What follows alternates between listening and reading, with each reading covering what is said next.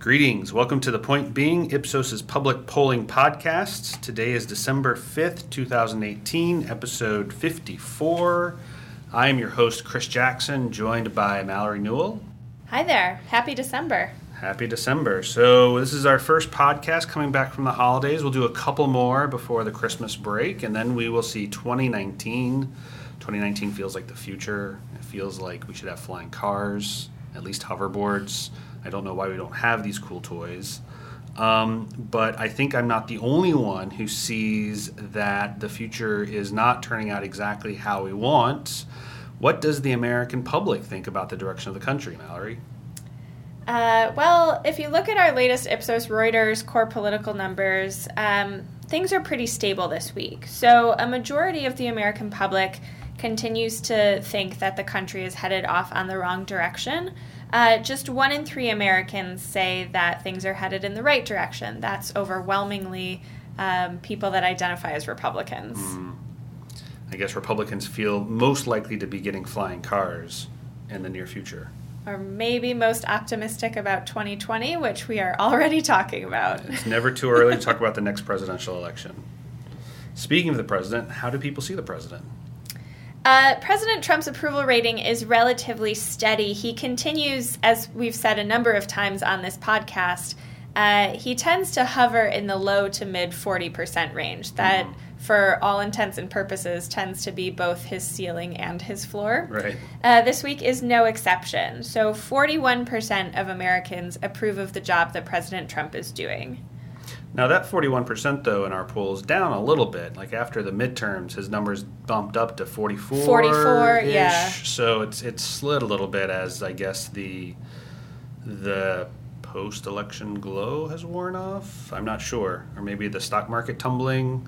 Uh, the Mueller investigation, any number of things could be driving his approval rating down. Right. At this point, the president continues to really receive net positive ratings only on two things, which is the economy and then jobs and employment.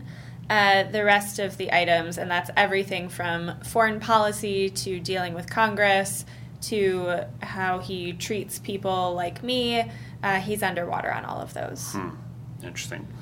So, uh, speaking of the president, today is a sad day in Washington, D.C., as the funeral services for former President George H.W. Bush are being held across town. Um, this has definitely been, uh, the last few days, there's been a lot of reflection on 41's legacy, on sort of how people feel about him. A lot of people singing his praises of as a decent man, as a you know, someone who history will look back on positively.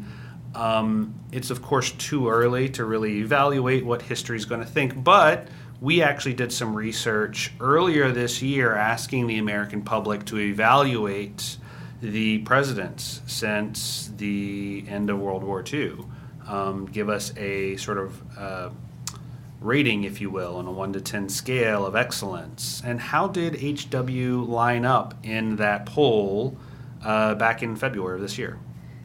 Right. So this was a poll that we did with the UVA Center for Politics, who were also our partners throughout much of the, the midterm elections on the political atlas work that if you've listened to the past podcast episodes, you've probably heard us talk about. So mm-hmm in this poll, what we did is we took a look at the the 12 most recent presidents. So, like Chris said, going back to um, the earliest one was Dwight Eisenhower, and what we find is that um, George H.W. Bush sort of stacks up kind of right in the middle. Uh, out of the 12 presidents that we asked people to rate on a scale from 1 to 10, with 10 being excellent, uh, George H.W. Bush is the fifth best president overall. Interestingly, he has the exact same average rating, 5.5, as his son, George W. Bush. Who is eulogizing him today. Correct. Was there any differences in how people saw the two or saw them relative to some of the other presidents?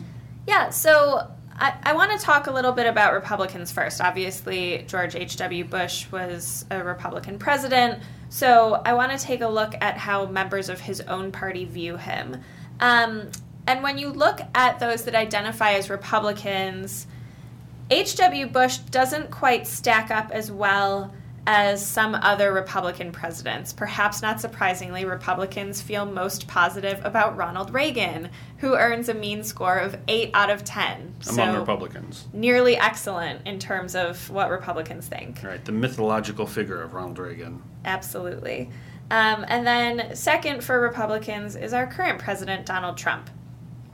So then, H.W. Um, Bush ranks fourth overall because he is just slightly edged out among Republicans by his son, uh, who earns a very slightly higher mean rating than he does. So basically, among Republicans, George H.W. Bush is viewed as above average, 6.5 out of 10, um, mm-hmm. but certainly not as, as stellar as the president that he served under as VP, Ronald Reagan. That's right.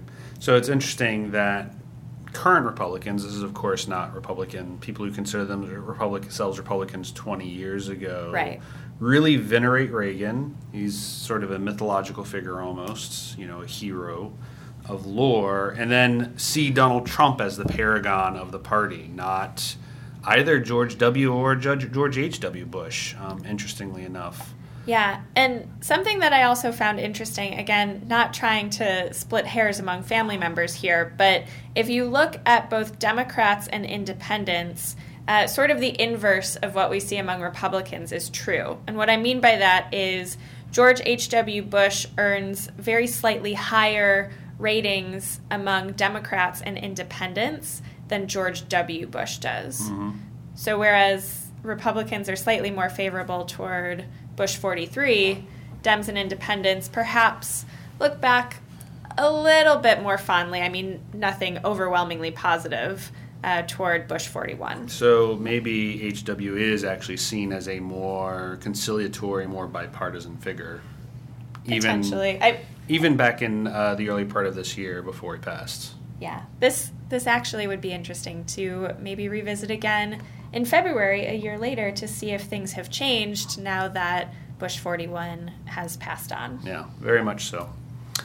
Um, so on to less weighty topics. Uh, and there was an announcement uh, just before the holidays that Amazon selected the big internet real retailer, the behemoth HQ2. The owner of the Washington Post uh, selected the Washington, D.C. region, specifically Crystal City in Virginia, uh, and Queens, New York, uh, in the New York City area, for the HQ2.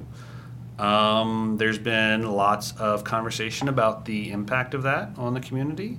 So we decided to ask the community what they thought about HQ2 coming in and did a survey with DC Metro residents and New York Metro residents. And what did they tell us?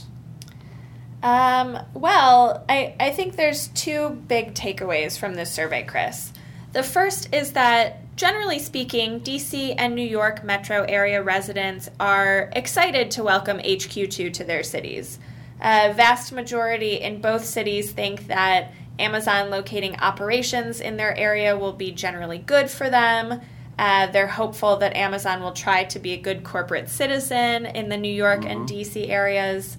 Um, and just overall, they're happy that their local government won uh, the HQ2 bid. Now, I will say that those in DC are um, slightly more upbeat than our friends in New York. Again, um, both overwhelming majorities feel positive, but those in DC are slightly more likely to say that they're happy that their local government won the HQ2 bid. Okay, are there any causes for concern that this data is showing? Yes, that's that's the second point that I was going going to raise.